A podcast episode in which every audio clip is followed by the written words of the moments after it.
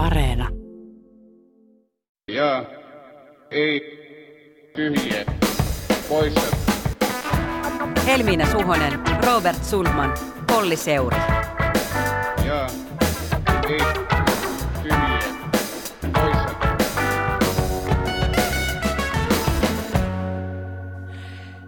Tervehdys on jälleen perjantai, marraskuun viimeinen sellainen ja studiossa minä, Helmi Suhonen sekä kollegani Robert Sundman. Täällä ollaan tutusti ja vieraamme on myös tuttu Johanna Vuorelma, politiikan tutkija ja tutkijatohtori Tampereen yliopistosta. Tervetuloa jälleen. Kiitos. Nythän elomme on pelkkää koronaa, mutta otetaan kuulkaa pieni kävely muistojen boulevardilla. Juuri tänä päivänä vuosi sitten Iltasanomat otsikoi Postigate lähti tulikuumille kierroksille, nyt tutisevat Rinteen ja Paateron tuolit. Näihin aikoihin viime vuonna jännitettiin siis pääministeri Antti Rinteen ja omistajaohjausministeri Sirpa Paateron kohtolla niin, sanotusti, niin sanotussa postijupakassa, jossa taisteltiin siitä, kuka tiesi ja missä vaiheessa mitä posti aikoi tehdä 700 pakettilajittelijan työehdoille. Paatero pyysi lopulta eroa 29. marraskuuta ja pääministeri Rinne jätti eropyyntönsä presidentille 3. joulukuuta. No, sitten kummallakin on löytynyt töitä, politiikan koulusta saattaa laskeutua jaloilleen, mutta olihan se nyt jännittävää aikaa. Mitä nyt näin jälkikäteen ajatellut tuosta vuoden takaista kriisistä?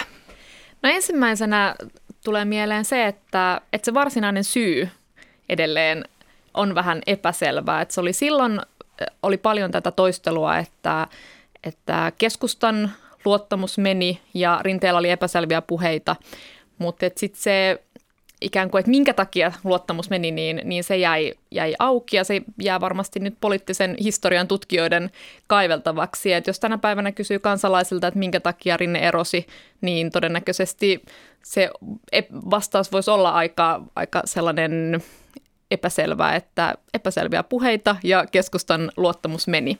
No oikeastaan toinen sellainen asia, mikä tulee mieleen on se, että Rinne hävisi aika nopeasti kuitenkin poli- politiikan julkisuudesta, että vaikka hän oli puheenjohtajana puolueessa, niin hän ei kyllä tullut huutelemaan sinne hirveästi sinne julkisuuteen, että hän on kyllä pysynyt aika lailla siellä kulisseissa. Ja kolmantena mä oon miettinyt sitä, että kun keskustalle jäi sellainen katkera olo demareita kohtaan siitä, että mitä tapahtui Jätteenmäelle, niin luulen kyllä, että demareille ei jää tässä samalla tavalla ehkä keskustaa kohtaan sellainen katkeruus. Että voi olla itse asiassa, että siellä ollaan aika kiitollisiakin siitä, että nyt demareilla on siellä hyvin valovoimainen pääministeri, joka, joka on hyvin suosittu, saa laajaa kannatusta, saa kansainvälistä huomiota. Että tässä tämä tavallaan jälkinäytös oli aika erityyppinen kuin silloin 2000-luvun alussa. Joo, tähän voisi sanoa montakin asiaa, mutta ensin otan kiinni tuosta, että Rinne teki kyllä tämmöisen comebackin viime kesänä oikeastaan silloin, kun puhuttiin valtiovarainministeriön kansliapäällikkö-nimityksestä. Se oli ehkä ainoa asia, missä hän oli julkisuudessa vastustamassa sitä, että Päivi Nerg nimitettäisiin tehtävän, mutta siis muutenhan hän katosi kyllä täysin.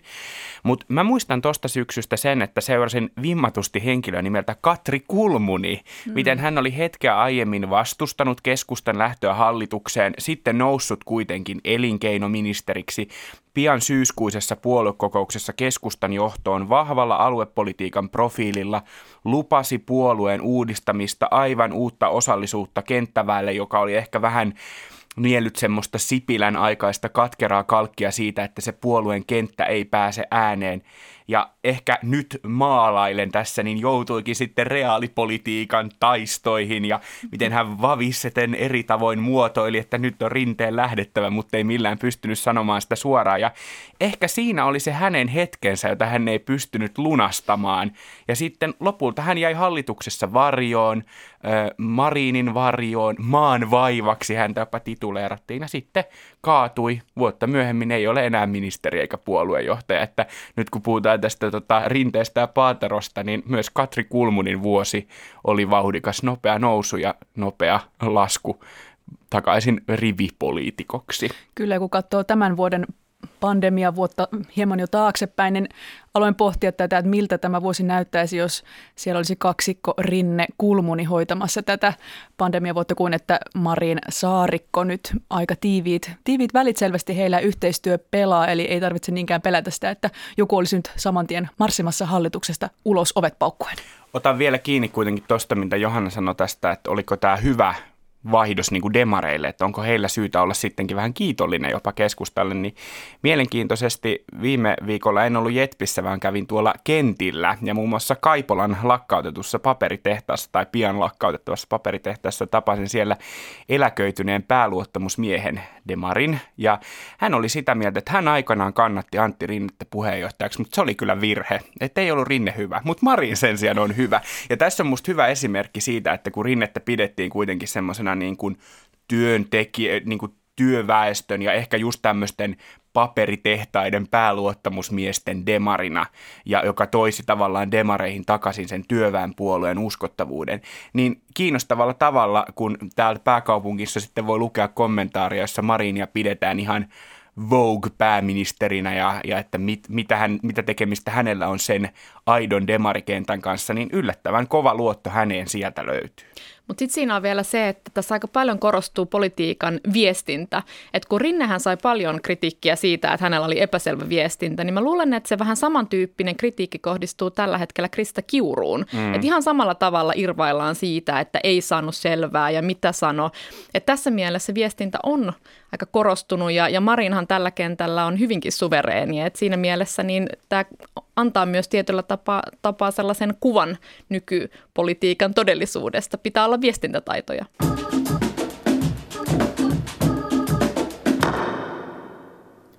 Tänään koronaa tarjoillaan teille hyvä yleisö myös Jetptuutista, ei tarttuvassa muodossa. Ja ymmärrän kyllä, että tekisi mieli käpertyä viltinalle ja olla ajattelematta koko asia, mutta me käsittelemme politiikkaa ja viimeistään tällä viikolla korona on kyllä rymistellyt takaisin politiikan ykkösaiheeksi. Kyllä, koronan toinen aalto on tosiaan täällä ja ilmeisesti tuli vähän yllätyksenä meille kaikille, vaikka muualla Euroopassa koronakartat ovat hehkuneet punaisella jo pitkään. Jotenkin täällä oli vielä ihan viime viikkoinakin sellaisia otsikoita, että Euroopassa tuo koronariehu, mutta kyllä me suomalaiset ollaan niin hyviä tekemään etätöitä, noudattamaan sääntöjä ja pysymään metrin päässä muista, että meille ei varmaan kyllä tule samanlaista koronakurimusta kuin muualla Euroopassa. Ja mä näen, että tässä syntyi kyllä vähän tällainen samanlainen myytti kuin keväällä, että me ollaan jotenkin ihmisinä niin perustavanlaatuisesti jotenkin erilaisia verrattuna muihin eurooppalaisiin, että meille ei voi käydä samalla tavalla.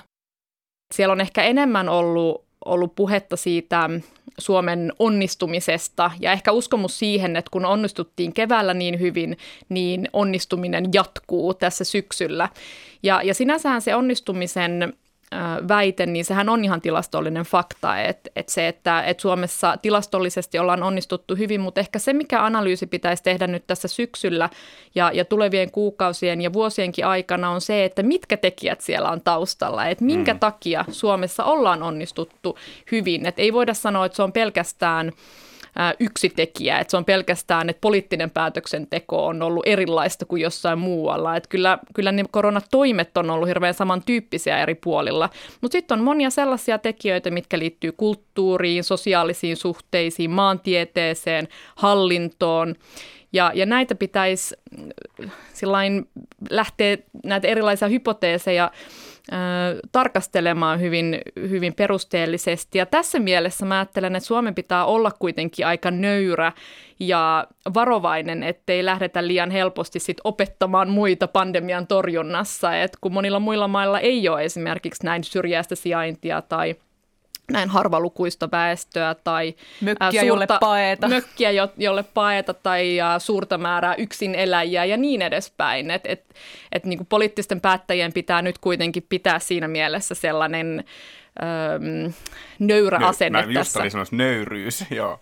Tätä, ettei nyt homma mene sitten tässä jaksossa vaan koronamössöksi, niin mä ajattelin, että ryhdytään nyt kerimään vähän tätä vyyhtiä parin kuukauden takaa ja jäsentämään sitä, mitä on tapahtunut ja miksi me ollaan siinä koronatilanteessa, missä me nyt ollaan. Me muistetaan tilanne loppukesästä. Virustilanne oli aika hyvin hallinnassa, kaikki ok. Sitten syksy alkoi. Mehän tiedetään, että syksyt ja kylmät ilmat on tällaisille niin kuin koronan kaltaisille ja, ja, ja muillekin viruksille niin kuin parempaa aikaa kuin kesä. Ja silloin myös tar- tartuntaluvut alkoi pikkuhiljaa hiipiä ylöspäin. Joillain alueilla, kuten Vaasassa, koettiin lokakuussa myös isompia ryöpsähdyksiä, mutta niitä saatiin myös hillintään. No lokakuun puolivälin tienoilla hallitus kokoontui säätytalolle neuvottelemaan uudesta suosituspaketista alueille. Pääministeri Sanna Marin puhui tuolloin alueiden ryhtiliikkeestä. Valtioneuvostossa oli selvästi sellaista ilmaa, että kunnat ja aluehallintovirastot voisivat tehdä enemmänkin.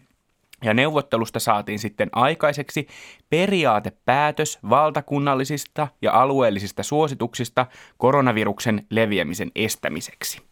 Me keskustelemme tänään suosituksista, joita annetaan alueille ja paikalliselle tasolle, jotta kaikkialla Suomessa ryhdytään riittäviin toimiin koronaepidemian hillitsemiseksi. Me olemme nyt nähneet, että tartuntaluvut ovat päivittäin nousseet ja aika huolestuttavaa vauhtia.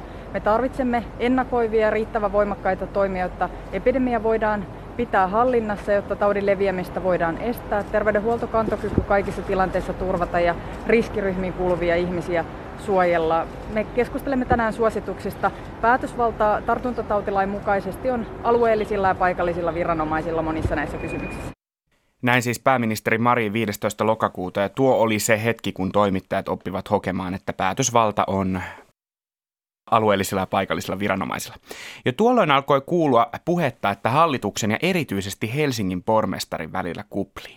Viestit alueiden ryhtiliikkeestä oli hallituslähteiden mukaan suunnattu erityisesti Uudellemaalle ja Helsinkiin, sillä on aivan eri asia, jos Vaasa on leviämisvaiheessa kuin että pääkaupunkiseutu olisi. Näin eräs hallituslähde minulle kuvaili.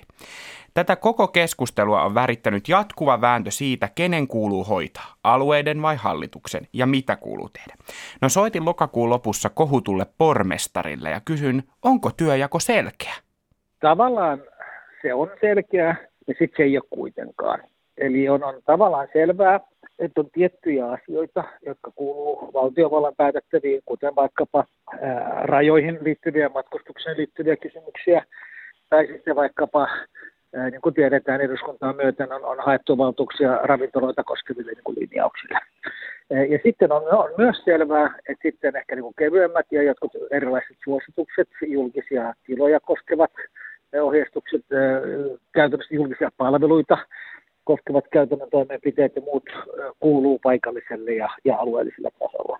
Mutta sitten on niin hyvä huomata, että samaan aikaan kun valtiovalta sinänsä oikein sanoo, että asiat kuuluu alueelliselle paikalliselle tasolle, se kuitenkin käytännössä erilaisilla periaatepäätöksillä, omilla suosituksillaan, omilla hybridi- ja muilla strategioillaan käytännössä niin ikään kuin määrittelee sen alueellisen ja paikallisen tason puolesta, että mitä sen alueellisen ja paikallisen tason pitäisi tehdä. Eli, eli esimerkiksi on, on määritelty hybridistrategiassa, että kiihtymisvaiheessa pitää tehdä tämän tyyppisiä asioita, leviämisvaiheessa pitää tehdä tämän tyyppisiä asioita, tai, tai sitten, että tulee periaatepäätös harrastustoiminnasta, niin sitten se on vähän niin kuin veteen piirretty viiva, että kuka tässä niin oikeastaan päättää. Tämäkin on, on, on niin kuin jollain lailla loogista, mutta sitten niin kuin kysymys siitä, että, että mä pidän niin kuin, on niin epäreilua, että, että vihjaillaan ja kuiskutellaan, että esimerkiksi niin pääkaupunkiseudulla ei olisi tehty joitakin asioita. Et mä en oikeasti ymmärrä, niin kuin mistä siinä on kysymys, ja mun on vaikea sen tyyppistä niin kuiskuttelua ja kritiikkiä hyväksyä että, me olemme panneet täytäntöön kiihtymisvaiheeseen liittyvät toimenpiteet, jopa osa niin leviämisvaiheesta, vaikka me ole siellä. Ja tämä kommentti oli siis silloin, kun pääkaupunkiseutu oli vielä tässä kiihtymisvaiheessa, eli lokakuussa. Pysähdytään hetkeksi tähän lokakuun lopun tunnelmaan. Koronatilanne Suomessa kiihtyy, alueet hoitaa vai hoitavatko kuitenkaan? Tässä varmaan näkyy se, että Suomessa, kuten monissa muissakin valtioissa, valta on hajautettua. Mutta mitä mieltä te olette tästä näytöksestä, jota on käyty oikeastaan sieltä lokakuusta alkaen, jossa osa alueista oikein nimeltä kehutaan hallituksesta, että aiku hienosti hoidettu, ja sitten on tämä yksi musta lammas, josta vapaavuoren mukaan kuiskutellaan, että pitäisi tehdä enemmän. Mitä niin kuin kansalainen voi ajatella tällaista näytöksestä? Tässä oli jännä tässä vapaavuoren kommentissa, että hän nimenomaan kiinnitti huomiota, että kuka saa päättää näistä toimista, eikä niinkään se, että onko ne toimet itsessään hyviä tai tarpeellisia, että hän, hän korosti tätä, kuka tekee sen päätöksen. Mutta onhan tässä tämmöinen kauhun tasapaino, että hallituksen pitäisi luottaa, että alueella homma hoidetaan, mutta jos ei jostain syystä hoidetakaan, niin ongelma ei ole enää alueen, vaan se kyllä kaatuu hallituksen syliin täydellä mitalla. Vaatimukset tässä kohtaa on myös aika kovat. Pitäisi antaa selkeät ohjeistukset raamit, mutta toisaalta antaa alueiden itse päättää. Pitäisi ennakoida, mutta ei saisi vahingoittaa tarpeettomasti taloutta. Pitäisi reagoida nopeasti, mutta ei saisi olla poukkoileva. Aika hankalaa.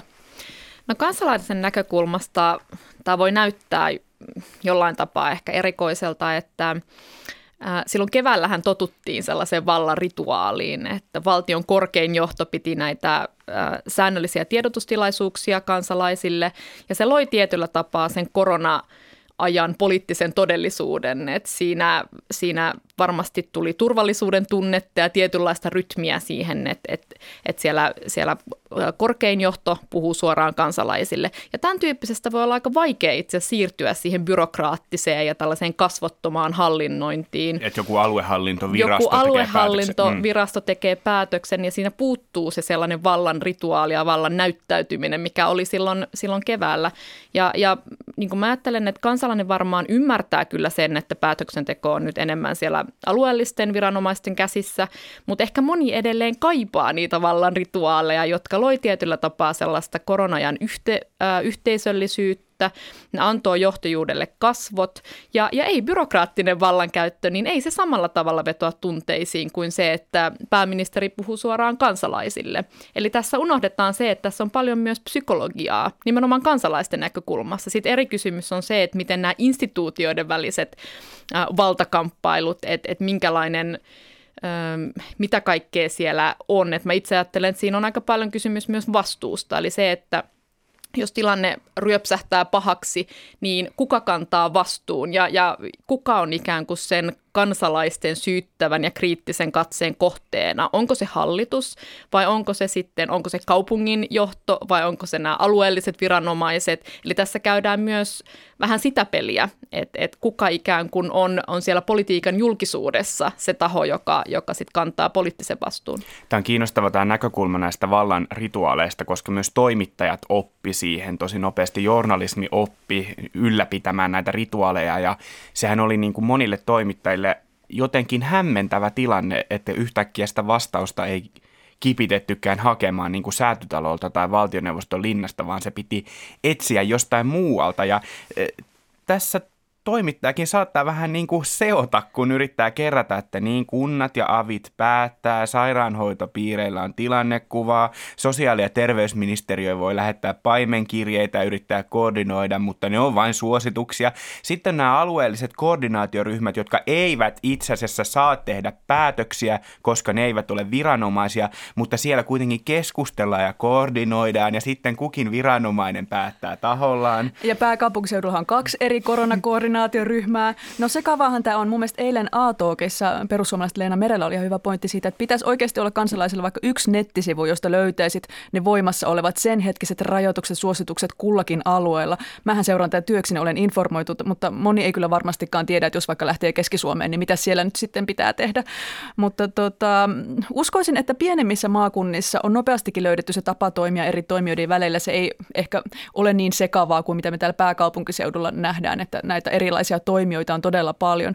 Sitten tässä on vielä tämä äh, vallankäytön rituaali, mietin viestinnällisestä näkökulmasta, että hallituksella on tavallaan tahto siihen, että ihmiset luottaisivat niihin paikallisiin toimijoihin ja päättäjiin, mutta sitten kuitenkin heidän pitää viestiä samalla, että he lopulta voivat ojentaa ja määräillä näitä paikallisia toimijoita, kun se kova paikka tulee. Eli pitää niin kuin luoda kahta viestiä, että luottakaa niihin paikallisiin viranomaisiin, mutta että me kyllä otetaan tämä homma sitten haltuun, jos lopulta niin kuin menee liian vaikeaksi. Sitten siinä on vielä se, että, että valta katsoo myös, äh, sanotaan kriittisesti myös kansalaisia äh, kohtaan. Eli siellä on aika paljon sitä moralisoivaa puhetta mm-hmm. ryhtiliikkeestä ja ryhdistäytymisen tarpeesta. Että siinä on, on myös tällainen kiinnostava ikään kuin suunnanmuutos, että se ei olekaan pelkästään kansalaisten kriittinen katse kohti vallankäyttäjiä, vaan myös sitten päinvastoin. Ja mä luulen, että kansalaisille osalle voi olla ehkä jollain tapaa provosoivaakin se, että, että ikään kuin moralisoidaan kansalaisten ää, toimintaa ja epäillään, että ollaanko siellä varmasti ryhdikkäästi korona-aikana. Joo, ja pitää tässä nostaa vielä tämä ryhtiliike-sana ihan erikseen esiin. Tuolla 14. ja 15. lokakuuta puhuttiin vielä alueiden ryhtiliikkeestä, mutta eilen pääministeri Marin puhui tiedotustilaisuudesta ja suomalaisten ryhtiliikkeestä, että nyt pitää jokaisen tehdä se henkilökohtainen ryhtiliike. Palataan vielä vähän myöhemmin siihen, että mitä rajoituksia nyt on voimassa ja tiedetäänkö me esimerkiksi kukaan täällä sitä, että mikä se tilanne tällä hetkellä on. Mutta jatketaan vielä vapaavuoresta, nimittäin viime viikolla koko Uusimaa sitten todettiin tähän levi leviämisvaiheeseen, joka on se epidemiatilanteen pahin vaihe. Ja samalla kyllä levisi lopullisesti myös tämä Vapaavuoren ja hallituksen konflikti. Kuinka paljon teillä on ollut tällaisia kahdenkeskisiä keskusteluja esimerkiksi ministeri Kiurun ja, ja Marinin kanssa? Ei ollenkaan. Aiheista? Ei ollenkaan. Minkä takia? Sitä pitää kysyä heiltä. No miten sitten teillä tällä hetkellä hallituksen, Suomen hallituksen ja Helsingin johdon kanssa, millaiset keskusteluvälit teillä on? Ei meillä ole todellista keskusteluyhteyttä. On käynyt selväksi, että, että varsinkin sosiaali- ja terveysministeriö ei halua keskustella kaupunkien kanssa, ei edes maan pääkaupungin kanssa, vaan käy koko ajan kaikkia tähän liittyvää keskustelua sairaanhoitopiirien kautta. He ovat tehneet tietoisen valinnan siitä, että he – omaa eh, tonttiaan hoitavat keskustelemalla sairaanhoitopiirien kanssa. Sekin on varmasti tärkeää keskustelua. Eh, se on, sairaanhoitopiireillä on kuitenkin kokonaiskäsitys alueella siitä, missä tauti menee. Mutta useamman kerran on viestitty sitä, että isommat kaupungit ja aivan erityisesti pääkaupunki ehkä kuitenkin voisi olla semmoisessa asemassa, että sen kanssa ehkä voisi jopa käydä suoraankin keskustelua. Ja varsinkin sitten, jos yritetään ja kuiskutellaan – tuolla kulisseissa niin viikkotolkulla erilaisia asioita, niin, niin se ei ole minun mielestä kovin reilua, eikä se ole kovin asiallista. Että ihan voi ottaa puhelimen käteen ja soittaa, että kyllä minun numero on ministerin tiedossa. Näin Vapaavuori keskiviikkona Ylen aamussa Totti Toivonen haastatteli. Tällä viikollahan tiistaina oltiin nähty kiinnostava näytös, kun edellisenä iltana ministeri Kiuru oli kutsunut tämmöisen neuvottelun koolle. Eri alueita oli tarkoitus neuvotella eri alueiden kanssa oikeastaan koko päivän. Ja Vapaavuori päättikin sitten boikotoida sitä ja kutsua oman tiedotustilaisuutensa koolle puoli tuntia aiemmin, jossa sitten pääkaupunkiseutu kertoi uusista rajoituksista. Kiinnostavaa on, että kun Vapaavuori useaan kertaan totesi, että ei sivistysvaltiossa voi kutsua edellisenä iltana tärkeään neuvotteluun, niin miksi kutsu Vapaavuoren tiedotustilaisuuteen, joka sattumalta siis oli, täysin sattumalta oli puoli tuntia ennen Kiurun neuvottelua, tuli saman aamuna kello 8.16. Mutta, mutta ei, tätä pidä ollenkaan ajatella. Mitä pitäisi ajatella siitä tästä hallituksen vapaavuoden nokittelusta ja julkisesta väännöstä, että pandemia päällä ja tällaista toimintaa? Tämä on kyllä mielenkiintoista, kun hallituksen puolelta viesti on se, että kyllä on tekstailtu ja soiteltu, jopa kasvokkaankin tavattu. Äh, Vapaavuori ja Kiuru, niistä kyllä näkee kilometrin päähän, että siinä on kaksi kovapäistä ihmistä, jotka ei pelkää pelata pelejä, kolinaa on, mutta tota, Vapaavuori on kyllä alusta asti ollut haluton antamaan hallitukselle koronahoidosta pisteitä kotiin. Hän on kokenut, että ellei saa hoitaa tilannetta niin kuin Helsingin johtajana, että hänen pitäisi sitten jotenkin vain totealla, mitä muualla sanellaan, niin tämä ei hänelle käy. Hän on toisaalta moittinut hallitusta liiallisesta puuttumisesta alueiden asioihin ja toisaalta sitten taas liian vähäisestä ohjeistuksesta pitäisi olla niin kuin selkeimmät ohjeet, mitä tehdään. Mutta selkeästi hän on itse myös ollut haluton soittelemaan ministereille päin, että jos tuntuu, että hei, nyt olisi kyllä hyvä pitää keskusteluyhteyttä hallitukseen, niin kai ne linjat toimii toisenkin suuntaan. Tämä on niin kuin parisuhteessa. Täytyy vähän miettiä sitä, että mitä minä voisin tehdä toisin, että kommunikaatio olisi tässä parempaa tässä suhteessa. En tiedä sitten, mikä on oletusarvo, että kuinka usein Helsingin pormestarille pitäisi rimpautella, että hän olisi tyytyväinen. Mutta varmaan Krista Kiurun seuraava peliliike voisi olla, että soittaisi joka päivä Jannelle oikein pitkiä puheluita, että kannattaa varoa mitä toivoa. Tässä on myös tietenkin tämä institutionaalinen ulottuvuus, että kun puhutaan Helsingin pormestarista ja uudesta instituutiosta, niin politiikan käytännöt ei ole välttämättä vielä vakiintunut siinä määrin, että, että ne olisi ehkä tarpeeksi ähm, jotenkin joustavia tällaiseen uuteen tilanteeseen. Että tässä on aika monta sellaista uutta palikkaa. Äh, ja sitten tietenkin ihan siis nämä henkilöiden väliset kemiat, niin, niin kyllä kuitenkin politiikassa pitää aina palata myös siihen, että, että silloin kun henkilöiden väliset kemiat ei, ei pelaa, niin aika helposti sit alkaa julkisuudessa tilanne näyttämään sotkuiselta. Ja toki myös se, että kun Vapaavuorikin näin suorasanaisesti kertoo hänen omat näkemyksensä, eikä yritä olla poliittisesti korrektia ja jotenkin hoitaa näitä sit kulisseissa, niin, ää, niin kyllä se kuva jotenkin helposti se tavallaan näyttää siltä, että siellä olisi joku iso poliittinen ideologinen vastakkainasettelu käynnissä ja sellaista mä en kyllä pysty sieltä tunnistamaan. Eli, eli tässä on sellaista tavallaan ne politiikan sisällöt, eli se, että onko koronapolitiikassa ikään kuin monia eri vaihtoehtoisia linjoja, joiden välillä nyt kamppaillaan, niin, niin se puuttuu mun mielestä tästä näin, että se on enemmän tätä instituutioiden välistä, henkilöiden välistä, tällaista jännitettä, joka tässä nyt näkyy. Ja mediahan rakastaa tällaista kunnon Oi, konfliktia, jossa kaksi oi, oi. kuitenkin hyvin valmiiksi jo niin kuin tunteita herättävää ristiriitaista hahmoa. Helsingin pormestari Jan Vapaavuori, tunnettu Helsingissä siitä, että, että tota, omien apulaispormestarienkin kanssa niin vähän suhteet niin ja näin. Ja perhe- ja peruspalveluministeri Krista Kiuru, niin kuin kovana vallankäyttäjänä, vaikeana ministerinä pidetty demari, niin he ottavat niin kuin yhteen ja sitten kun he vähän sanovat niin kuin toisistaan jotain pahoin, niin me toimittajat tulee oikein syömään kädestä, että puhu jotain pahaa siitä toisesta, puhu jotain pahaa siitä toisesta, että tämä on niin, niin ihana konflikti kuin vaan olla voi. Onhan tämä nyt kokoomuksen, niin kuin, että kuka tällä hetkellä johtaa Suomen oppositiopolitiikkaa, niin Vapaavuori on kyllä ottanut ilmatilan täysin hal- haltuun, että haloo Petteri Orpo, että missä olet? Mutta joo, mietin kyllä tässä myöskin, että on kritiikki on henkilöitynyt just Vapaavuoren, että hän on ollut se, joka on jarruttanut ja ollut haluton tekemään koronatoimia, koska kyllähän siellä pääkaupunkiseudun työryhmissä on istunut ne ihan samat Hussin Tuomiset ja Mäkijärvet ja THL, Mika Salmiset, Taneli Puumalaiset, että miksi he eivät sitten ole polkeneet jalkaa siellä, että nyt tarvitaan rivakampia toimia. Että A-studiossa Hussin toimitusjohtaja jo elokuussa penäsi toimia toista aaltoa silmällä pitäen, mutta sitten tässä työryhmässä ei yritetty saada sitä samaa viestiä läpi. Kiinnostaa, miksi tämä koronakoordinaatioryhmä kokonaisuutena asiantuntijoinen olisivat tehneet ehkä lievempiä rajoituksia. Mikä siellä jarrutti? Mä luulen, että se mikä siellä on jarruttanut on nimenomaan se, että kaupungit sitten kuitenkin miettii näiden asiantuntijatahojen lisäksi myös enemmän sit sitä niin kuin elinkeinoelämän ja myös ihmisten jotenkin vapauteen ja arkeen niin kuin puuttumista. Mun omat lähteet kaupungin johdon läheltä on kuvaillut tätä ongelmaa jotenkin siten, että tämä koordinaatioryhmän malli jollain tavalla pakottaa yksimielisyyteen.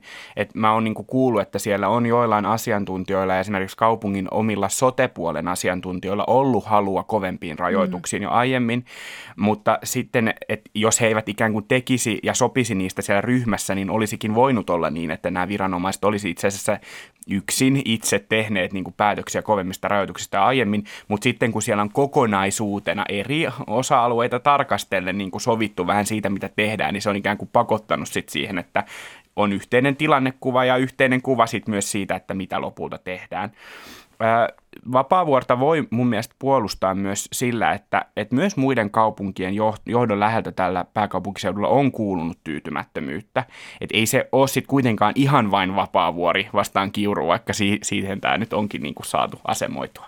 Kävi mielessä myös tällainen ajatus, että mitä mieltä olette siitä, että miten kiukuttelevaan Helsingin pormestariin suhtauduttaisiin, jos Jan olisikin Jaana. Nythän ei ole kuulunut yhtään kommenttia, että onpas nuo miehet kyllä tosi tunteelliset. Jos ei hermo kestä johtotehtävissä, niin on varmaan väärässä paikassa. No itse asiassa yllätyin siitä, että miten laajaa kritiikkiä Vapaavuori sai liittyen tähän etäseminaariin, josta, jossa hän ei ollut paikalla, koska kutsu tuli liian myöhään, niin, niin tämä sai kyllä aikamoisen tuomion, ainakin tuolla kun luin sosiaalisen median kommentaareja ja, ja puheenvuoroja, niin, niin se oli kyllä, se oli yli puolueen rajojen, niin tuomittiin tällainen kiukuttelu ja, ja tällainen jotenkin egoismi, että siinä mielessä niin, niin kyllä hänkin on saanut siitä kritiikistä ihan, ihan osansa. Niin hän olisi ehkä voinut roikkua siellä nettipalaverissa ihan vaan tämän mainehaitan säästääkseen, niin laittanut vaan osallistumisen sinne ja ruutu pois päältä ja tehdä omia hommia vaan.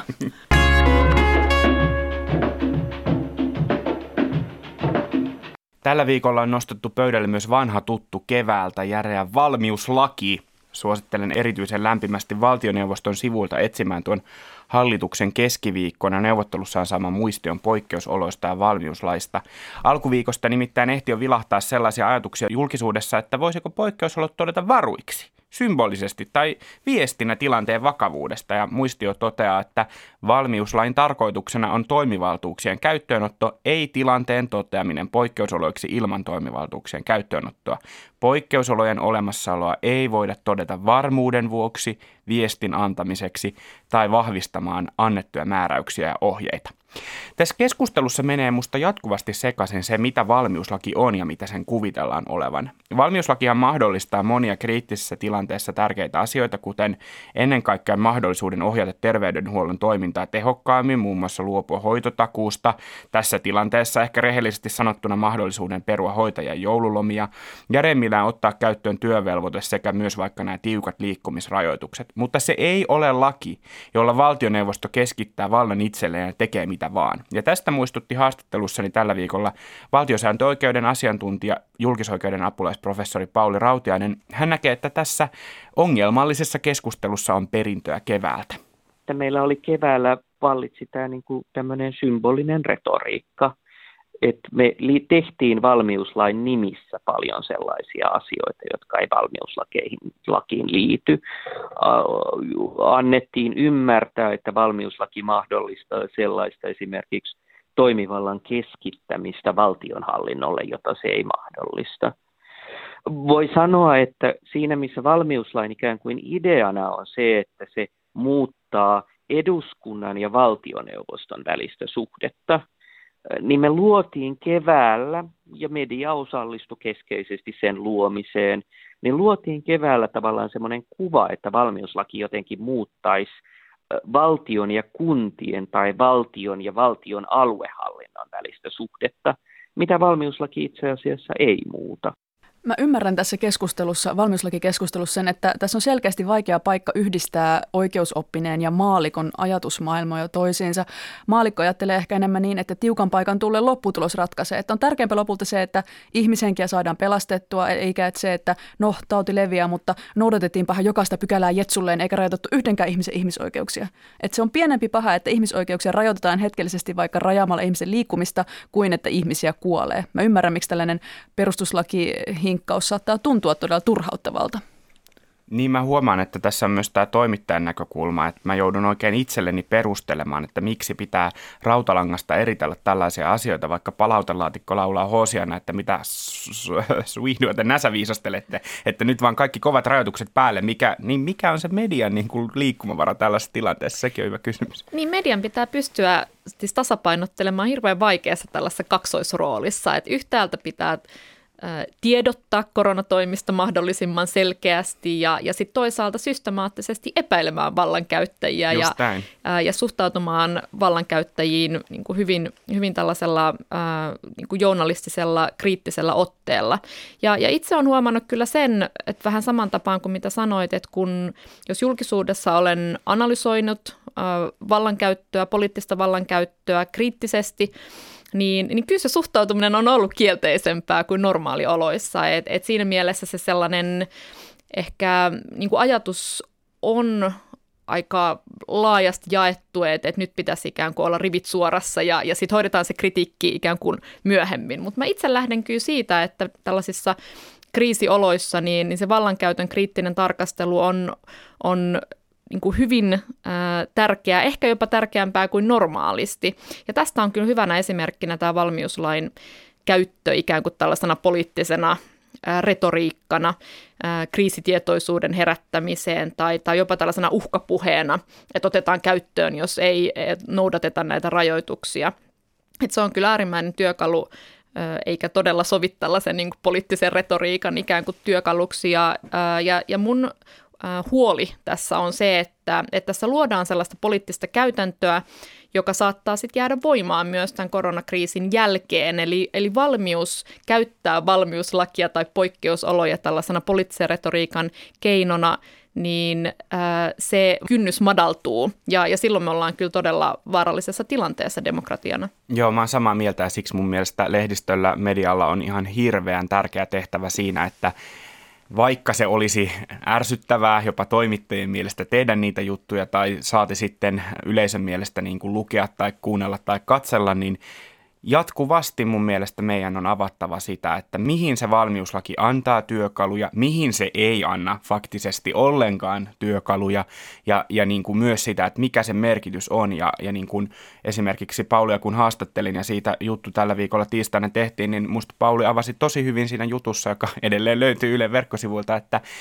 mitä, mihin jo itse se poikkeusolojen toteaminen antaa mahdollisuuden. Että jos se avaa tietyt portit meidän niin kuin, perus- ja ihmisoikeuksia, ihmisoikeuskontrollissa, siis perusoikeuskontrollissa eduskunnassa antaa niin kuin tiettyjä lakeja hyvin ke- kevein edellytyksin. Ja se on tosi iso asia. Mä ymmärrän, että tämä kuulostaa niin kuin tyhmältä tekniseltä jargonilta, että nyt on niin tosi kyseessä, että mitä näsä viisastella tällaista asioista, mutta ne on isoja asioita. Ja totta kai mä ymmärrän, jos poliitikot haluaa siihen mennä, joskus siihen voi olla niin syytäkin, mutta silti median on musta jatkuvasti kerrottava, että tällaista tässä nyt tapahtuu, tästä on kyse. Mun mielestä valmiuslain vaatimiseen kanavoituu nämä turhautumiset nyt tämänhetkisen tartuntatautilain perusteella, että mihinkä pystytään sen nojalla puuttumaan, että pystytään puuttumaan tiettyjen toimijoiden, julkisten toimijoiden, että heidän tilojaan laitetaan nyt vaikka kiinni, mutta sen yksityisiä tiloja ei pystytä tämän tartuntatautilain perusteella laittamaan kiinni. Tämä aiheuttaa närää, että no tämähän nyt on hyvin epä, niin että kulttuurilaitokset laitetaan kiinni ja kirjastot, mutta sitten voit mennä jouluostoksille ryysikseen tai yksityiselle kuntosalille, että mikä tämä nyt oikein on. Tämähän on epäreilua. Tähän se kanavoituu tällaisiin ö, lainsäädännöllisiin oikuihin, mitä pitää sitten mediankin selittää yleisölle, että miksi näin on.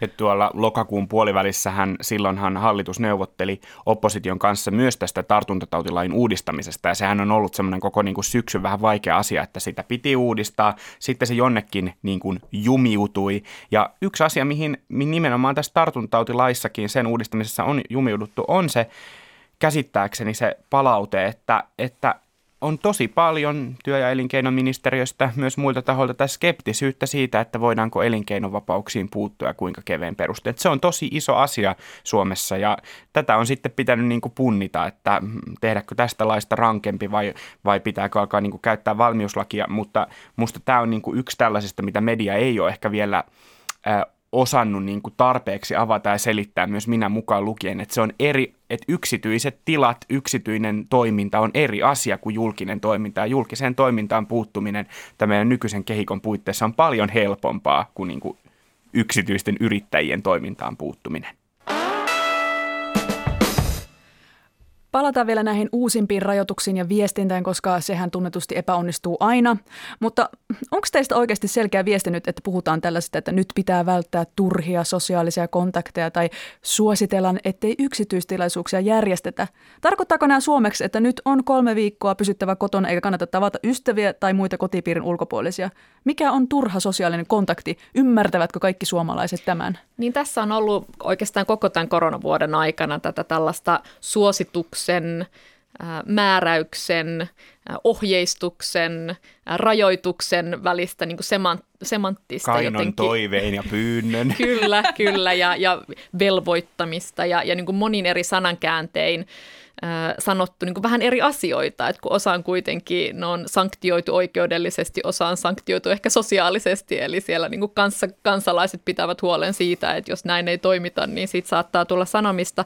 Mutta ehkä yksi, mikä tekee siitä vaikeasti hahmotettavan, on se, että niitä ohjeistuksia ja viestintää tulee niin monelta eri suunnalta, että niitä tulee eri toimijoilta, tulee viranomaisilta, tulee poliitikoilta, politi- puheena, sitten tulee palvelu, palvelun tarjoajilta ja sen lisäksi ehkä sellainen kanava, mistä suuri osa kansalaisista saa tietoa, niin on media. Eli media tekee ikään kuin myös vähän niin kuin omia tulkintojaan siitä, että, että mistä suosituksissa on kyse. Ja, ja edelleen mediassa näkee äh, ihme kyllä esimerkiksi tällaista rajat kiinni retoriikkaa, mikä silloin keväällä todettiin hyvin ongelmalliseksi, että kun se ei kuitenkaan pidä paikkaansa ja se, pitää, se antaa virheellistä kuvaa, niin edelleen sitä näkee mediassa, että, että vaikka viranomainen sanoisi, että Suomen kansalaisella on oikeus ylittää raja, niin sitten mediassa saatetaan kuitenkin – tulkita se linja, eli kun puhutaan siitä, että millä tavalla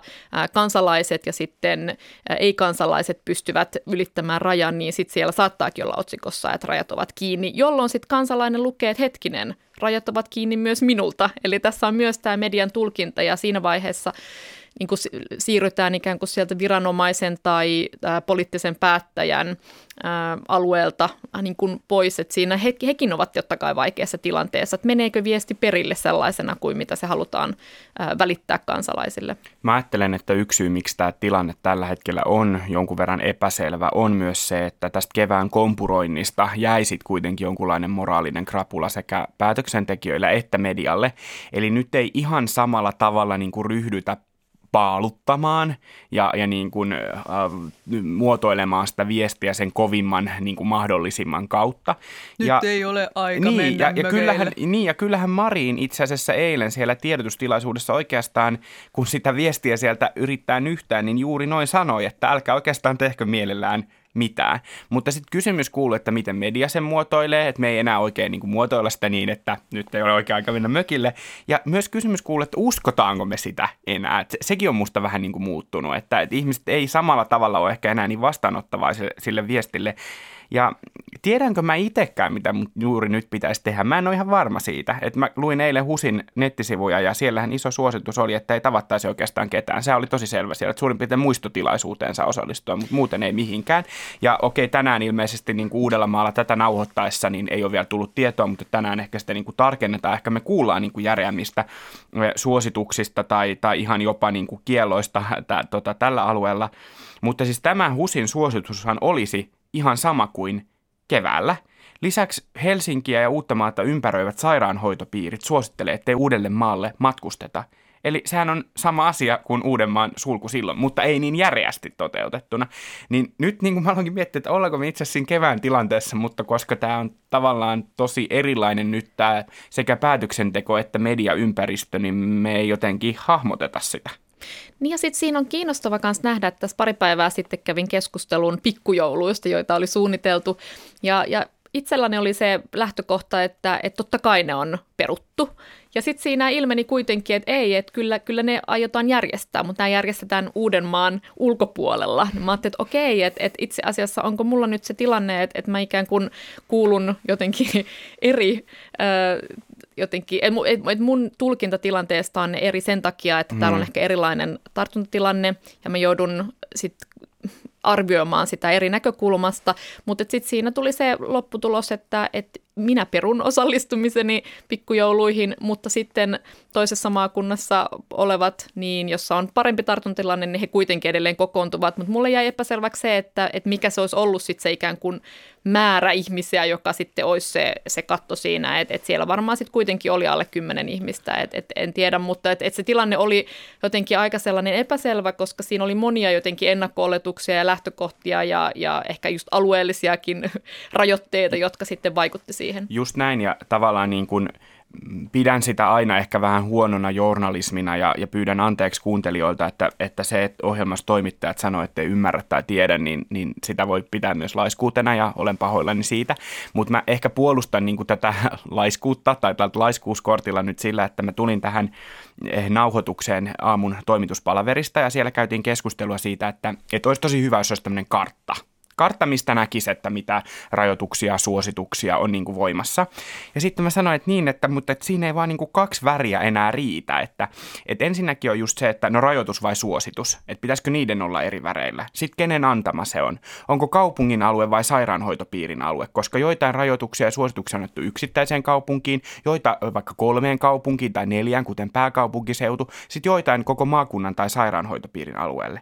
Sitten just tämä, että kenen määräämä se on, avin vai kaupungin, sairaanhoitopiirihän ei määrää. Sitten tavallaan, että ketä se koskee. Just tämmöinen pikkujoulutilanne olisi musta e, malliesimerkki siitä, että jos sä oot työyhteisössä, joka on toisessa maakunnassa, ja sä tuut toisesta – ja sun suositukset tällä hetkellä on eri kuin siellä toisessa, niin miten nämä niin kuin yhteensovitetaan? Niin siinä ei tota riitä sellainen kartta, missä on niin kuin selkeät alueet ja selkeät värit, että älä tee, kyllä tee, vaan tässä on tosi paljon tätä harmaata aluetta.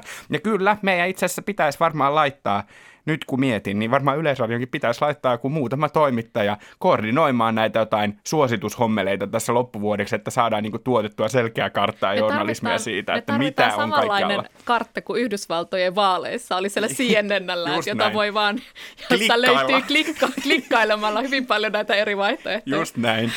Keskustelu päättynyt. Ja ei. Tyhjiä poissa. On aika tempaista jälleen JETP-kysymykset. Näihin siis vastataan joko jaa, ei, tyhjää tai poissa. Kuulkaas, odotettu Oxfordin yliopiston Oxford University Pressin vuoden sana jäi tällä kertaa valitsematta. Tänä vuonna on siis vain yksinkertaisesti tapahtunut liikaa. Sanaa ei voitu valita. Yhtä yksittäistä sanaa ei siis pystytty valitsemaan, vaikka moni ehdottikin vuoden sanaksi lockdownia, koronaa, Black Lives Matteria, salaliittoteoria. Näitähän on. Siksi yliopiston sanakirjatoimittajat päättivätkin julkaisemaan kokonaisen raportin nimeltä Ennen näkemättömän vuoden sanat. Ja ei tyhjää poissa – Onko tässä vuodessa tapahtunut liikaa? Mä vastaan nyt ei. Mä oon ehkä nyt vihdoin näin vuoden loppumaisillaan saavuttanut sen pisteen, jossa tällainen 2020 poikkeuksellinen vuosi läppä, niin mä en pysty siihen enää. Niin älkää pahentako tätä tilannetta, valitkaa se sana, korona. Et eikö se nyt voisi olla se vuoden sana? Jetlinja, se on niin, korona. just näin. Mä vastaan jaa, että et on, on tapahtunut liikaa eikä ole perässä meinannut pysyä, mutta sitten kun miettii tarkemmin, niin viime kuukausien mediaseurannun perusteella, niin maailmassa oli vain kaksi asiaa. Oli korona ja oli Yhdysvaltojen presidentinvaalit. Et silloin sen niiden kuukausien aikana ajattelin, että itse asiassa kaipaisin enemmän moninaisuutta, enemmän raportointia maailman tapahtumista. Et siinä itse asiassa tuli sellainen, että eikö maailmassa tapahdukaan mitään muuta. Että, mutta sitten kun me alkaa tarkemmin miettiä, niin itse asiassa joo, perä, perässä ei ole meinannut pysyä. Minä olen kyllä vähän sitä mieltä, että mitä, onko tässä vuodessa tapahtunut jotain. Tuntuu, että sohvaan on painautunut ruumiinikokoinen painaama, koska ei tapahdu mitään. Ja tuli ihan tämmöinen fear of missing out, FOMO-fiilis, ai saakeli, onko mä missannut jotakin? On tapahtunut niin paljon ja minä en tiedä tästä mitään. Ja t- tällä viikollakin harmittelin, että tämä yökahvila-ilmiökin meni ihan ohi, sinnekään en mennyt. Että tässä on joku sukupolvikokemus ja ei nyt voi kertoa jälkipolville, että silloin kieltolain aikaa minäkin kävin sellaisissa yökahviloissa. Minä olin vaan sohvalla ja elämä lipui ohitse pitää vielä sanoa tähän, että mä oon pysynyt niin terveenä, että mä en ole vielä kertaakaan päässyt koronatestiin. Ja kyllä se on semmoinen, mikä tavallaan tekisi jollain tavalla mieli kokea, että sit voisi sanoa, homma. että se on niin kuin koettu. Tuota, tällä viikolla uutisissa huomioin Lähitapiola vakuutusyhtiön jyrähdyksen. Moni media siihen tarttui. Vakuutusyhtiö nimittäin kiinnittänyt huomionsa varsin kiintoisaan ilmiöön, jossa ihmiset ovat rakennelleet vanhoista jääkaapeista kotitekoisia kylmäsavustimia ja sitten saaneet aikaan oikein mukavia rakennuspaloja. Se on aina kiva laittaa pystyyn. Älkää tehkö sellaista ihmiset. Mutta kysyn teiltä nyt, jaa ei tyhjätä poissa, oletko sinä rakennellut kotiisi kyseenalaisia vakuutusyhtiön mahdollisesti karsastamia ratkaisuja? Siis Kuka mä, myöntää? Mä en oikeasti edes tiennyt, että tämä on näin iso juttu, että ihmiset oikeasti rakentelee omia savustimia jääkaapeista ja kynttilöistä ja ovat aiheuttaneet miljoonien eurojen vahingot. Mutta täytyy kyllä sanoa, että alkoi vähän kiinnostaa, että ehkä tässä lockdown-viikkojen puhteena rakennankin savustimen, josta YouTubesta löytyy varmaan ohjeet, älkää tulko vakuutusyhtiöt kyttämään vastaan tähän ei, että kyllä yhdyn ehdottomasti tähän jyrähdykseen ja kannustan kaikkia suomalaisia pitäytymään turvallisissa ruoanlaittoratkaisuissa. Eli jyrkkä ei kotitekoisille kylmäsavustimille. Joo, mä oon samaa mieltä ja ei, mä teen aina kaiken by the book. Tosin joskus saatoin asua jonkun aikaa ilman palovaruutin. On se hurja. No hei, Yle uutisoi tällä viikolla, että sauvakävely La Marcha Nordica kasvattaa suosiotaan Espanjassa etenkin näin koronavirusvuonna. Ulkoilu kerran sauvojen on yhä useammasta tuntunut oikein järkevältä liikuntamuodolta. Espanjassa järjestetään sauvakävelyn mestaruuskilpailut ja Barcelonassa toimii myös sauvakävelysäätiö. Ja ei tyhjää poissa. Oletko valmis näin poikkeusvuonna vaikka La Marcha Nordicaan? Mä vastaan tähän tyhjää, että mä en ole itse asiassa vielä testannut sauvakävelyä, mutta mä oon kyllä sen verran edelläkävijä, että, että mä olen aloittanut pari vuotta sitten ää, äh, sauvaluistelun. Ja mä ajattelin, että tämä voisi itse asiassa olla Espanjaan sellainen markkinointi, nyt tällainen kikka, että, että voidaan, että jos siellä ollaan nyt päässyt tähän mm-hmm. sauvakävelyn makuun, niin voidaan siinä samalla siivellä viedä sinne tämä sauvaluistelu, joka itse asiassa Espanjan olosuhteissa, niin sitä voi harrastaa vuoden ympäri. Täällä on vain muutama kuukausi, kun voi sauvaluistella. Ja sitten on myös tämä ää, tällainen ää, rulla ää, hiihto, mikä, mikä mm. myös olisi sellainen, mikä sinne olisi oikein tota, Yritetään se vääntää sitä espanjaksi, mutta enpä väännäkään, Robert. No siis en mä tiedä, siis Tämä oli varmaan tarkoitettu tällaiset, että mä vastaisin nyt, että ei voi, ei sauvakälveli. Mutta siis jaa, miksi ei? Ihan kiva varmaan. Lähetään vaan. Meidän aivot on pehmentynyt, koska minäkin sanoin, että jaa. Ja olen valmis sauvakävely muutenkin kuin poikkeusvuonna. Mähän olin siis sauvakävely pitkin Muuramen raittia jo 2000-luvun alussa. Että voisi sanoa, että olen ehkä lajin pioneereja. Näin se on, just näin. Että kuule tuulipuku päälle ropea, nyt lähdetään sivakoimaan.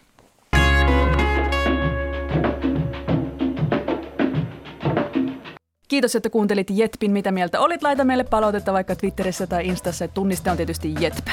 Tätä jaksoa olivat tekemässä minä, Robert Sundman sekä kollegani Helmiina Suhonen. Vieraanamme oli Johanna Vuorelma. Kiitos kun olit. Kiitos. Äänitarkkailijana oli Laura Koso, äänisuunnittelijana Joonatan Kotila. Ensi viikkoin, moi moi! Moi moi!